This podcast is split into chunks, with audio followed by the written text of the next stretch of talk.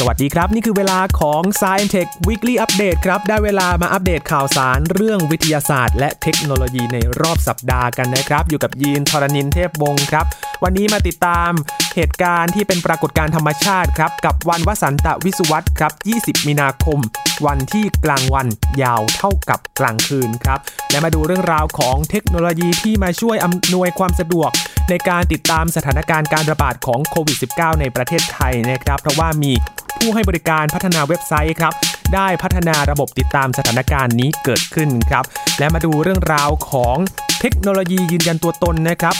ช่วงนี้มีการระบาดของโควิด -19 จีนเขาจะระบุตัวตนได้ยังไง ถ้าเราสวมหน้ากากอยู่เขาบอกว่าสามารถยืนยันตัวตนได้ แม้ว่าสวมหน้ากากครับ 95%ด้วยกัน และมาดูเรื่องราวของการติดตามสถานการณ์ของการระบาดของโควิด -19 ที่อิสราเอลนะครับเขาใช้ระบบติดตามจะติดตามยังไง ทั้งหมดนี้ติดตามได้ใน Science Tech Weekly Update ครับ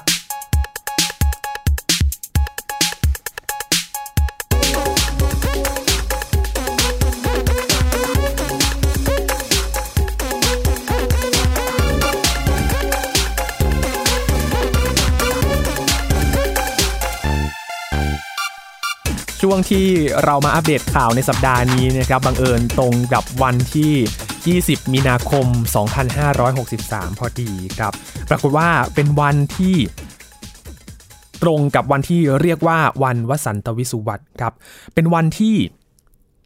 ระยะเวลากลางวันเท่ากับกลางคืนพอดีเลยครับคุณผู้ฟัง ซึ่งเหตุการณ์นี้ก็จะมีเกิดขึ้นในรอบปีด้วยกันนะครับสำหรับ วันวสันตะวิสุวัตครับ หรือว่า vernal equinox เป็นช่วงเวลาที่กลางวันจะ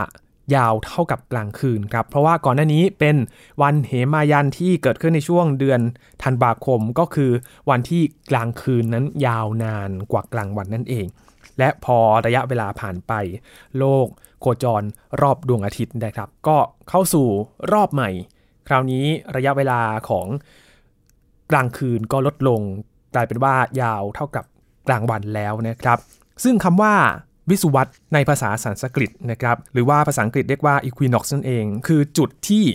ดวงอาทิตย์อยู่ในตำแหน่งตั้งฉากกับเส้นศูนย์สูตรของโลกพอดีครับ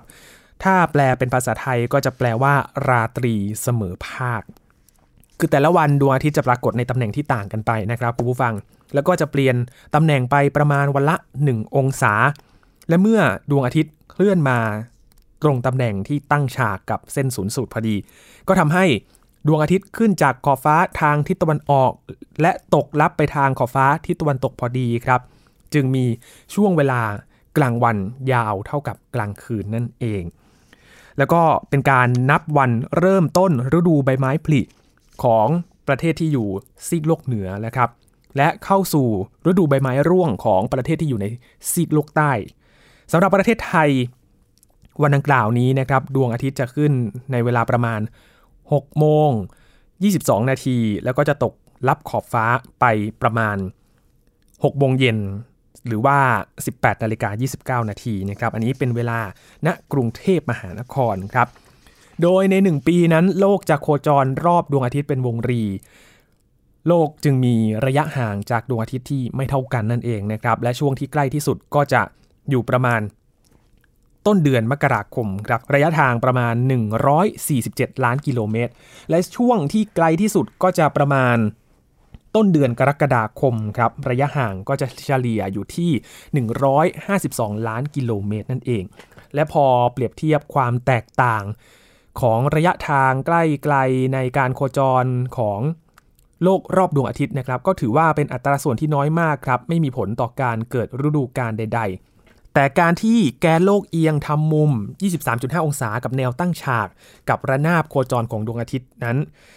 พื้นที่ต่างๆ ทั่วโลกก็เลยรับแสงอาทิตย์ได้ในปริมาณที่ไม่เท่ากันนั่นเองนะครับ ก็ส่งผลให้มีอุณหภูมิที่ต่างกันด้วย รวมถึงมีระยะเวลากลางวันและกลางคืนที่ต่างกันด้วยเช่นเดียวกันนะครับ นี่ก็เป็นเหตุที่ทำให้เกิดฤดูกาลขึ้นบนโลกของเรา ก็จะสังเกตได้ว่าในฤดูร้อนเวลากลางวันก็มักจะยาวกว่ากลางคืนนะครับ และดวงอาทิตย์ก็จะขึ้นเร็ว และก็ตกช้าด้วย ส่วนในฤดูหนาวแน่นอน เวลากลางคืนก็จะยาวนานกว่ากลางวันนะครับ และดวงอาทิตย์ก็จะขึ้นช้าแล้วก็ตกเร็วนั่นเอง ก็ตรงกับวันที่เรามาอัปเดตข่าวสารกันพอดีนะครับ 20มีนาคมตรงกับวันวสันตวิสุวัตนะครับ พอผ่านช่วงวสันตวิสุวัตไป ก็จะไปช่วงคริสมายัน ก็คือช่วงเวลาที่กลางวันยาวนานกว่ากลางคืนนั่นเอง และก็ไปอีกช่วงหนึ่งก็คือสารทวิสุวัตก็เป็นช่วงเวลาที่กลางวันเท่ากับกลางคืนอีกทีหนึ่งแล้วก็วนมาที่เหมายันที่เวลากลางคืนยาวกว่ากลางวันนั่นเอง แล้วก็จะวนบรรจบไป 1 ปีเป็นอย่างนี้ทุกครั้งไปนะครับเป็น 4 วันที่เป็นปรากฏการณ์ธรรมชาติที่เป็นเหตุการณ์ปกติครับคุณผู้ฟังเป็นเหตุการณ์ที่เรานำมาอัปเดตให้กับคุณผู้ฟังเวียนมาบรรจบพอดีเลยนะครับ กลับมาอัปเดตในเรื่องของ โควิด -19 กันต่อครับคุณผู้ฟัง ทีนี้มีการพัฒนาระบบในหลายประเทศ เราก็จะเห็นการรายงานสถานการณ์ การติดตามสถานการณ์ของแต่ละประเทศนะครับ ก็จะมีเทคโนโลยีต่างๆ ที่มาช่วยรายงานสถานการณ์ อย่างแอปพลิเคชันเอง หรือว่าเว็บไซต์เองที่จะคอยอัปเดตแบบเรียลไทม์เลยก็มีว่า ตอนนี้การระบาดอยู่จุดไหนแล้ว พื้นที่ไหนเป็นพื้นที่เสี่ยง เช่นเดียวกับประเทศไทยครับ ตอนนี้ก็มีระบบที่จะ ช่วยให้เรานั้นติดตามสถานการณ์ของโควิด -19 ได้เช่นเดียวกันครับ โดยบริษัทผู้ให้บริการพัฒนาเว็บไซต์ในประเทศไทยครับ เขาก็ได้พัฒนาระบบติดตามสถานการณ์โควิด -19 ในประเทศไทยขึ้นมา โดยออกมาเป็นระบบแผนที่ออนไลน์นะครับ ที่แสดงผลข้อมูลในรูปแบบที่สามารถเข้าใจได้ง่ายครับ และมองเห็นภาพรวมของสถานการณ์ผ่านไอคอนผ่านสัญลักษณ์บนแผนที่ อย่างเช่น มีเครื่องหมายคำถามสีแดงก็จะแสดงสถานะว่ากำลังตรวจสอบนั่นเองว่า มีการระบาดมีผู้ติดเชื้อหรือเปล่า หรือว่าเครื่องหมายโล่สีเหลือง แสดงถึงสถานะการฆ่าเชื้อโรคทำความสะอาดสถานที่ หรือว่าเครื่องหมายขวดเจลสีฟ้าก็เป็นการแสดงสถานะว่าปิดสถานที่เพื่อฆ่าเชื้อโรคนั่นเองสำหรับระบบติดตามสถานการณ์โควิด -19 นี้ก็จะแสดงผลข้อมูลสถานที่ที่พบผู้ป่วยโรคโควิด -19 ด้วยนะครับ ที่ได้รับการยืนยันจากกระทรวงสาธารณสุข โดยก็จะแสดงข้อมูลเพศอายุวันที่ตรวจพบ ตามคำชี้แจงจากหน่วยงานที่เกี่ยวข้อง สถานะของผู้ป่วยอย่างเช่น ผู้ป่วยรายนี้อยู่ระหว่างการรักษาหรือว่าผู้ป่วยรายนี้ได้รับการรักษาหายเรียบร้อยแล้ว โดยจะไม่แสดงข้อมูลส่วนตัวอื่นๆนะครับ เพื่อเป็นสิทธิของ ข้อมูลของผู้ป่วยตามมาตรฐานการตรวจรักษาทางการแพทย์อยู่แล้วสำหรับการแสดงข้อมูลรายชื่อโรงพยาบาลที่เปิดรับตรวจรักษาโรคโควิด -19 ฟรี ก็แสดงเช่นเดียวกันนะครับ ถ้าหากว่าอยากเข้าไปตรวจ หรือว่ามีอาการเข้าหลักเกณฑ์กลุ่มเสี่ยงที่จะติดโรคโควิด -19 ก็สามารถตรวจสอบได้จากระบบนี้เช่นเดียวกัน แล้วก็ถ้าหากว่าได้รับการยืนยันว่าติดโรคโควิด -19 สำหรับ หลักเกณฑ์กลุ่มเสี่ยงตัวอย่างเช่น ประชาชนที่มีอาการป่วยอุณหภูมิร่างกายตั้งแต่ 37.5 องศาขึ้นไป มีระบบทางเดินหายใจผิดปกติ มีประวัติการเดินทางจากประเทศกลุ่มเสี่ยง ประกอบอาชีพที่ใกล้ชิดนักท่องเที่ยวต่างชาติ จากประเทศกลุ่มเสี่ยง หรือว่ามีประวัติใกล้ชิดกับผู้ป่วย รวมถึงบุคลากรทางการแพทย์ ก็สามารถไปที่โรงพยาบาลที่แสดงอยู่ในระบบนี้ได้เลย และนอกจากนี้ระบบก็ยังแสดงถึงราคาค่าตรวจ รักษาโรคกรณีที่ไม่เข้า กลุ่มเกณฑ์ที่เป็นกลุ่มเสี่ยง แล้วก็ตรวจไม่พบโรคโควิด -19 ด้วยนะครับ ก็จะแสดงราคาว่าค่าบริการนั้นราคาเท่าไหร่ตามโรงพยาบาลที่เปิดให้มีการตรวจนั่นเอง โดยระบบติดตามสถานการณ์โรคโควิด -19 ก็จะแสดงข้อมูลสรุปจำนวนผู้ป่วยที่ได้รับการยืนยัน ผู้ป่วยที่รักษาหายรวมไปถึงจำนวนผู้ป่วยที่เสียชีวิตด้วยนะครับ นอกจากนี้นอกจากว่าแสดงผลแล้วก็ยังมีข่าวสารล่าสุดจากแหล่งต่างๆ ที่เกี่ยวข้องกับสถานการณ์ในประเทศไทยนะครับ ซึ่งข้อมูลจากวันที่ 19 มีนาคมที่ผ่านมามีผู้ติดเชื้อเพิ่มขึ้น 60 คน ตอนนี้ยอดรวมเป็น 272 คนแล้วนะครับ ในขณะที่ผู้ป่วยที่รักษาหายแล้วก็มีประมาณ 40 คน และมีผู้เสียชีวิต 1 คนสำหรับผู้ที่สนใจติดตามข้อมูล สามารถเข้าชมได้ทางเว็บไซต์นี้เลยครับ covid tracker f i l a b co โควิดก็คือ c o v i d tracker t r a c k e r f i ก็คือ 5 เลข 5 นะครับ แล้วก็ lab l a b co นั่นเอง นับว่าเป็นความพยายามที่น่าชื่นชมของภาคเอกชนนะครับที่ช่วย มีส่วนร่วมในประเทศไทยที่พัฒนาระบบเพื่อช่วยรายงานสถานการณ์ แล้วก็ช่วยให้ประเทศไทยนั้น ผ่านพ้นวิกฤตนี้ไปได้ครับ นอกจากนี้เรื่องของการรายงานสถานการณ์ของการระบาดโควิด -19 แล้ว การ work from home ก็เป็นที่พูดถึงในช่วงนี้เช่นเดียวกันนะครับ หลายๆออฟฟิศเอง ก็ให้พนักงานนั้นทำงานอยู่ที่บ้าน หรือว่าบางออฟฟิศก็ ผัดเปลี่ยนหมุนเวียนกันไปเข้าออฟฟิศนั่นเอง เพื่อที่จะลดการใกล้ชิดกัน ลดความเสี่ยงของการติดเชื้อนะครับ ซึ่งทางกสทชเองก็ตอบรับกับนโยบายนี้เช่นเดียวกัน ก็ได้เชิญค่ายอินเทอร์เน็ต ค่ายผู้ให้บริการโทรศัพท์มือถือ ร่วมพูดคุยหาทางออก แนวทางการรับมือที่เหมาะสมกับประชาชนครับโดยเลขาธิการคณะกรรมการ กิจการกระจายเสียง กิจการโทรทัศน์และกิจการโทรคมนาคมแห่งชาติ หรือว่ากสทช ได้เชิญ ผู้ให้บริการอินเทอร์เน็ตบรอดแบนด์ผู้ให้บริการโทรศัพท์เคลื่อนที่ทุกรายในประเทศทั้งหมด 9 รายด้วยกัน ได้มาประชุมหารือหาแนวทางในการสนับสนุนนโยบาย work from home ของรัฐบาลนะครับ โดยเลขาธิการกสทชนายถากรตันทสิทธิ์ได้กล่าวว่าทางกสทช และผู้ให้บริการ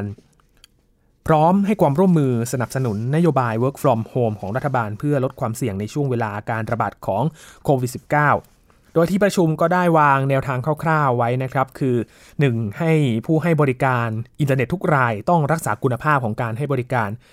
ให้เป็นไปตามที่ประชาชนได้ซื้อแพ็กเกจไว้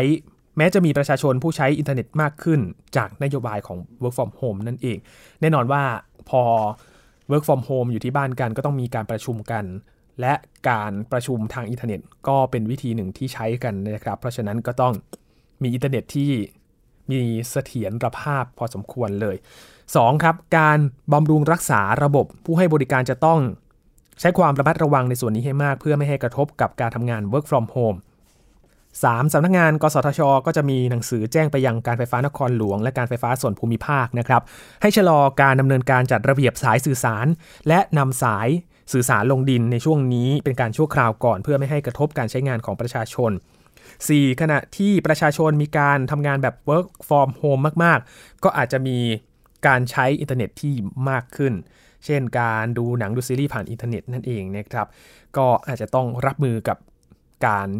ใช้อินเทอร์เน็ตของประชาชนในช่วงนี้ด้วย ซึ่งกสทช ก็ได้ขอความร่วมมือจากผู้ให้บริการทุกรายนะครับ เตรียมความพร้อมเพิ่ม capacity เพื่อรองรับการใช้งานในส่วนนี้ แต่ก็ อยากจะขอความร่วมมือจากประชาชนในส่วนนี้ด้วยเพื่อให้คุณภาพความเร็วของการให้บริการไม่โหลดในขณะที่ทำงานอยู่บ้านนั่นเองนะครับ นี่ก็เป็นแนวทางการรับมือในการที่มีประชาชนหันมา work from home กันมากขึ้นนะครับ เพราะฉะนั้นผู้ให้บริการก็ต้องรับมือกับสถานการณ์ ถ้าเกิดเหตุฉุกเฉินก็ต้องรับมือกับการใช้อินเทอร์เน็ตที่มากขึ้นในขณะนี้ด้วยนะครับ ช่วงนี้พักกันก่อนครับ คุณผู้ฟังครับ ช่วงหน้าจะพาไปติดตามเรื่องราวของ เทคโนโลยีที่ยังเกี่ยวข้องกับโควิด -19 อยู่ครับ คุณผู้ฟังเพราะว่าช่วงนี้ก็ต้องติดตามกันอย่างใกล้ชิดเลย ที่ประเทศจีนครับ พอการระบาดของโควิด -19 มีมากขึ้น เราก็ต้องสวมหน้ากากอนามัยกันมากขึ้นนะครับ ทีนี้มันก็มีผลกับระบบยืนยันตัวตน บางคนโทรศัพท์สแกนหน้าไม่ได้เพราะว่าใส่หน้ากากอยู่ แต่ว่าที่จีนครับ เขาบอกว่าสวมหน้ากากก็ไม่รอดเหมือนกัน เทคโนโลยีที่จีนนั้นมี นั้นสามารถระบุตัวตนได้แม่นยำถึง 95%ด้วยกัน แม้ว่าสวมหน้ากากอยู่ครับ จะเป็นยังไงติดตามได้ในช่วงหน้ากับสายเอ็นเทคครับ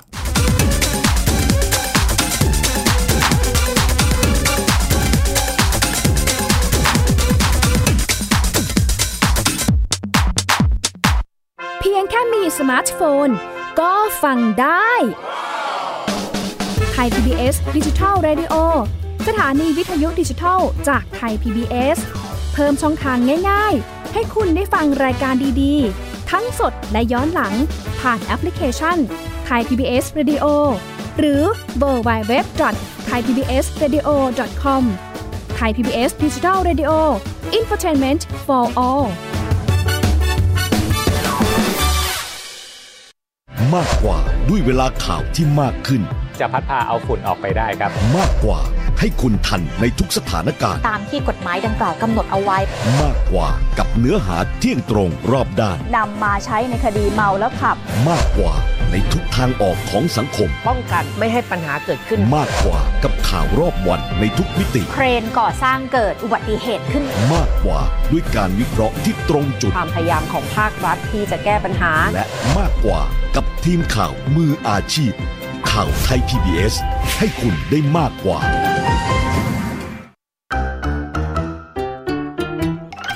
เทิร์นเพลงฮิต ฟังเพลงเพราะกับเรื่องราวทางดนตรีที่ต้องฟัง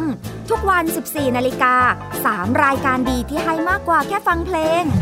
วันจันทร์ถึงศุกร์เพลงสากลเก่าบอกเรื่องผ่านการเล่าจากเพลงและศิลปิน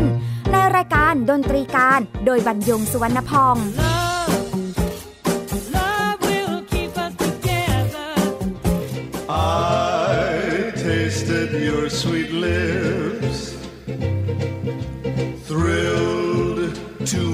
fingertips.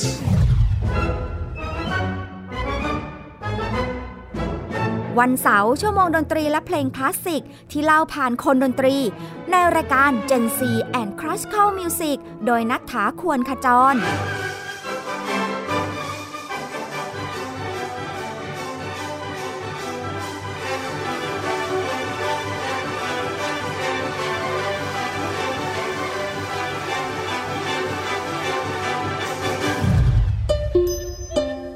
วันอาทิตย์เปิดความรู้และประวัติเส้นทางดนตรี ในเอเชียตะวันออกเฉียงใต้ ผ่านการเล่าและเล่น ในรายการเพลงดนตรีวิถีอาเซียนอาเซียนมิวสิกเวส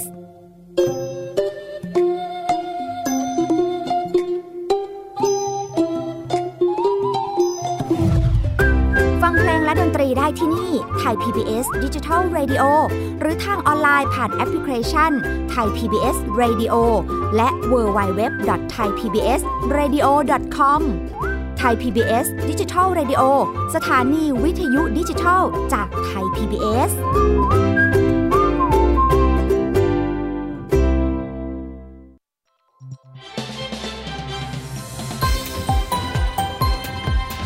คุณกำลังรับฟัง ไทย PBS ดิจิทัล Radio วิทยุข่าวสารสาระ เพื่อสาธารณะและสังคม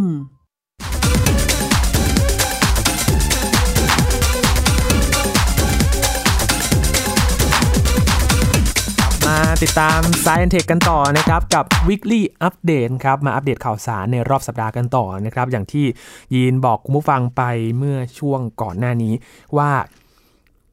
ช่วงนี้การระบาดของโควิด -19 ต้องป้องกันตัวกันอย่างพอสมควรเลย แน่นอนว่าการสวมหน้ากากอนามัยเนี่ยก็ต้องสวมกันในช่วงนี้นะครับ เพื่อรับมือการระบาดของโรค แต่ว่าพอสวมหน้ากากอนามัยมันก็มีปัญหาหนึ่งนะครับคุณผู้ฟังเวลาเราสแกนใบหน้า ระบบยืนยันตัวตน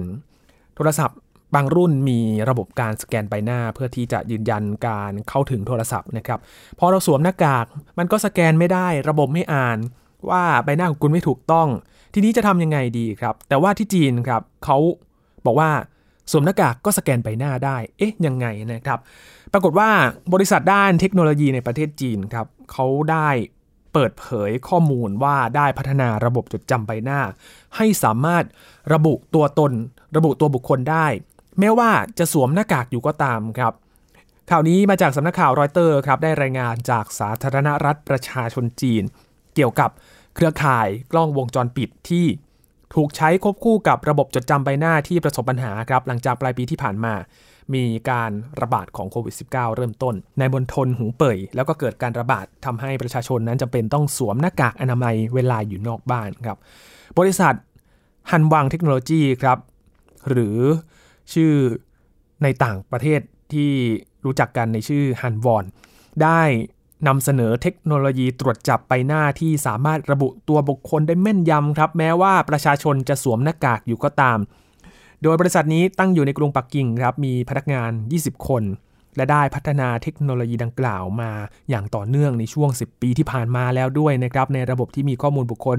ราว 6 ล้านคน แม้จะมีข้อมูลของประชาชนที่สวมหน้ากากเพียงเล็กน้อยครับ แต่ว่าบริษัทก็ได้นำเทคโนโลยีนี้ มาใช้จริงภายหลังจากการระบาดของเชื้อโควิด -19 โดยหวงเลยครับรองประธานบริษัทกล่าวว่าถ้าเชื่อมต่อกับตัววัดอุณหภูมิ ระบบก็จะสามารถระบุตัวบุคคล พร้อมแจ้งเตือน หากพบคนที่มีอุณหภูมิร่างกายสูงเกิน 38 องศาเซลเซียส และหากนำเทคโนโลยีนี้มาติดตั้งร่วมกับกล้องวงจรปิดหลายตัว ก็จะเพิ่มศักยภาพ ให้สามารถระบุรายละเอียดของประชาชนได้มากถึง 30 คน ภายในเวลา 1 วินาทีเท่านั้นครับคุณผู้ฟัง เขายังบอกด้วยนะครับว่าถ้าบุคคลสวมหน้ากาก ความแม่นยำของระบบจะอยู่ที่ร้อยละ 95 ด้วยกัน และถ้าไม่สวมหน้ากากเทคโนโลยีนี้ก็จะมีความแม่นยำสูงถึง 99.5 นะครับโหอีกจุด 5 ก็จะ 100%แล้ว และเมื่อกระทรวงความมั่นคงสาธารณะของประเทศจีนนำระบบนี้ไปใช้ครับ ปรากฏว่าก็สามารถช่วยระบุชื่อ และก็ข้อมูลสำคัญของแต่ละบุคคล จากการเปรียบเทียบรูปถ่ายและรายละเอียดที่มีอยู่ในคลังข้อมูลของรัฐบาลครับ และหากต้องการติดตามบุคคลรายใดเป็นพิเศษ ก็สามารถทำได้ด้วยเช่นเดียวกัน ทางบริษัทเชื่อว่าจะเป็นการช่วยลด การเกิดอาชญากรรมครับรวมถึงแจ้งเตือนล่วงหน้าหากมีเหตุก่อการร้าย อย่างไรก็ตามครับทางบริษัทฮันบอนก็ยอมรับว่า จริง ๆ ระบบนี้ก็ยังมีจุดอ่อนอยู่นะครับ ถ้าหากว่าคนสวมหน้ากากอนามัย พร้อมกับแว่นกันแดดครับก็จะทำให้ระบบตรวจจับมีปัญหาโอ้โหงานใหญ่เลยนะครับ พอสวมหน้ากากนี่ยังพอตรวจจับได้พอแว่นกันแดดเข้าไปอีกแหมจะไปเปรียบเทียบกับข้อมูลของที่มีอยู่อย่างไร อันนี้ก็เป็น การที่จะต้องแก้ปัญหาต่อไป เป็นโจทย์ที่จะต้องพัฒนาต่อไปนะครับสำหรับบริษัทนี้ปัจจุบันมีลูกค้ากว่า 200 รายด้วยกันนะครับ และตำรวจในกรุงปักกิ่งก็ใช้ระบบนี้ด้วย เชื่อว่าในอนาคตอันใกล้ครับ เทคโนโลยีดังกล่าวก็จะขยายไปยังส่วนอื่นๆ ในประเทศจีนกว่า 20 มณฑล ระบบนี้แม้ว่าอาจจะมีคำถามเรื่องของการลุกล้ำพื้นที่ส่วนตัวมากยิ่งขึ้นนะครับ แต่ว่าภายในสถานการณ์ที่ เกิดขึ้นในขณะนี้เป็นสถานการณ์ฉุกเฉินด้านสาธารณสุข ก็เชื่อว่าประชาชนส่วนใหญ่จะให้การยอมรับ ทางบริษัทบอกว่าระบบนี้จะเป็นประโยชน์ให้กับประเทศอื่น ๆ ทั่วโลกที่จะต้องเผชิญกับการแพร่ระบาดของเชื้อไวรัสโควิด 19 นี้ด้วยนะครับ แต่ว่าถ้าไปใช้กับในสหรัฐอเมริกาก็อาจจะต้องมีคำถามเกิดขึ้น ติดขัดในเรื่องของข้อกฎหมายนะครับว่าอาจจะ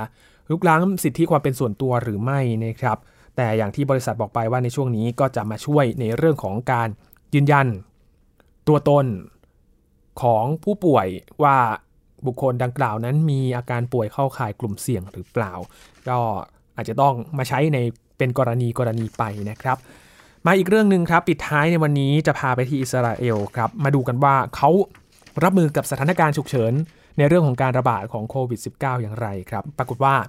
รัฐบาลอิสราเอลครับ เขาใช้ระบบติดตามมือถือประชาชน เพื่อที่จะมาสกัดกั้นการระบาดของโควิด -19 ครับ โดยให้หน่วยงานความมั่นคง ติดตามความเคลื่อนไหวของประชาชนผ่านทางโทรศัพท์เคลื่อนที่ครับ โดยสภาอิสราเอลก็ได้ลงมติเห็นชอบให้บังคับ ใช้มาตรการตรวจสอบความเคลื่อนไหวออนไลน์ เมื่อช่วงวันจันทร์ที่ผ่านมานะครับ และจะมีผลบังคับใช้เป็นเวลา 30 วัน ซึ่งหากหน่วยงานความมั่นคง และหน่วยงานสาธารณสุขอิสราเอล มองว่าบุคคลนั้นเข้าข่ายติดเชื้อโควิด -19 ก็จะส่งข้อความเตือนบุคคลดังกล่าวครับรวมทั้งส่งข้อความเตือนคนรอบข้างที่ใกล้ชิดหรือเกี่ยวข้องกับบุคคลนั้นด้วย อย่างไรก็ตามครับ แน่นอนว่าหน่วยงานด้านสิทธิมนุษยชนอิสราเอลก็ค้านกับมาตรการนี้นะครับ เพราะว่าอาจจะเป็นอันตรายต่อประชาชนมากกว่าปกป้อง เพราะว่ามาตรการลักษณะนี้ มีไว้ให้หน่วยงานข่าวกรองอิสราเอลติดตามความเคลื่อนไหวของกลุ่มก่อการร้าย ขณะที่นายกรัฐมนตรีอิสราเอลมองว่ารัฐบาล ยังต้องรักษาสมดุล ระหว่างความจำเป็นเร่งด่วน ด้านสาธารณสุขกับสิทธิมนุษยชนของชาวอิสราเอลสำหรับมาตรการติดตามความเคลื่อนไหวของประชาชนไม่ใช่เรื่องใหม่นะครับในการกู้วิกฤตโควิด -19 เพราะว่าก่อนหน้านี้ ทั้งจีนเองเกาหลีใต้เอง พื้นที่การระบาดของโคโรนาไวรัสสายพันธุ์ใหม่นี้ ก็ใช้ระบบนี้เช่นเดียวกัน ตอนนี้อิสราเอลมีผู้ติดเชื้อมากกว่า 300 คนนะครับ และมีมาตรการเพื่อป้องกันการระบาดของโคโรนาไวรัส เช่น การปิดโรงเรียน ศูนย์การค้า ร้านอาหาร สถานที่พักผ่อนหย่อนใจ รวมทั้งจำกัดการอยู่ร่วมกันเกิน 10 คนในพื้นที่เดียวกันด้วย ถ้าไปดูในฝั่งอินเดียครับ ผู้ให้บริการเครือข่ายโทรศัพท์เคลื่อนที่หลายแห่งในอินเดียก็ ได้ใส่คำเตือนสถานการณ์เรื่องของโควิด -19 ในประเทศยาว 30 วินาที แทนเสียงเรียกเข้าหรือว่าริงโทนครับ เพื่อให้ผู้ใช้โทรศัพท์เคลื่อนที่นั้นรับทราบข้อมูลเกี่ยวกับโควิด -19 ทุกครั้งที่ติดต่อผ่านทางโทรศัพท์มือถือ อย่างไรก็ตามก็มีผู้ใช้โทรศัพท์เคลื่อนที่ในอินเดียจำนวนมากก็อาจไม่พอใจในระบบดังกล่าวเหมือนกันนะครับ เนื่องจากว่าเสียงของระบบคำเตือนโคโรนาไวรัสนั้น เริ่มต้นด้วยเสียงไอ แล้วก็สร้างความตกใจให้กับผู้ใช้บริการเหมือนกันว่า เอ๊ะจะจะใช้โทรศัพท์ดีหรือไม่นะครับ ก็อาจจะต้องปรับปรุงระบบกันสักนิดหน่อยนะครับว่าจะทำวิธีการแบบไหนที่จะเหมาะสมในการที่จะให้คำเตือนกับประชาชนนะครับ นี่ก็คือหลากหลายวิธีการครับในการรับมือกับการระบาดของโควิด -19 ที่ใช้เทคโนโลยีมาเกี่ยวข้องนะครับ ก็มาอัปเดตกันสำหรับในช่วงนี้นะครับว่าแต่ละประเทศ มีวิธีการอย่างไรเพื่อที่จะมาปรับใช้ให้เหมาะสมกับสถานการณ์การระบาดของโควิด -19 ในขณะนี้นะครับ นี่คือทั้งหมดของ s c i e n Tech Weekly Update ครับ กับการอัปเดตข่าวสารในด้านวิทยาศาสตร์และเทคโนโลยีที่มาอัปเดตกันในรอบสัปดาห์นะครับ คุณผู้ฟังติดตามกันได้ที่ www.thaipbspodcast.com นะครับ รวมถึงพอดแคสต์ ช่องทางของไทย PBS เลยนะครับค้นหาคำว่า s c i e n t e c ฟังเรื่องราววิทยาศาสตร์และเทคโนโลยีได้ทุกที่ทุกเวลาเลยครับ ช่วงนี้ยีนทรณินเทพวงลาไปก่อนนะครับ สวัสดีครับ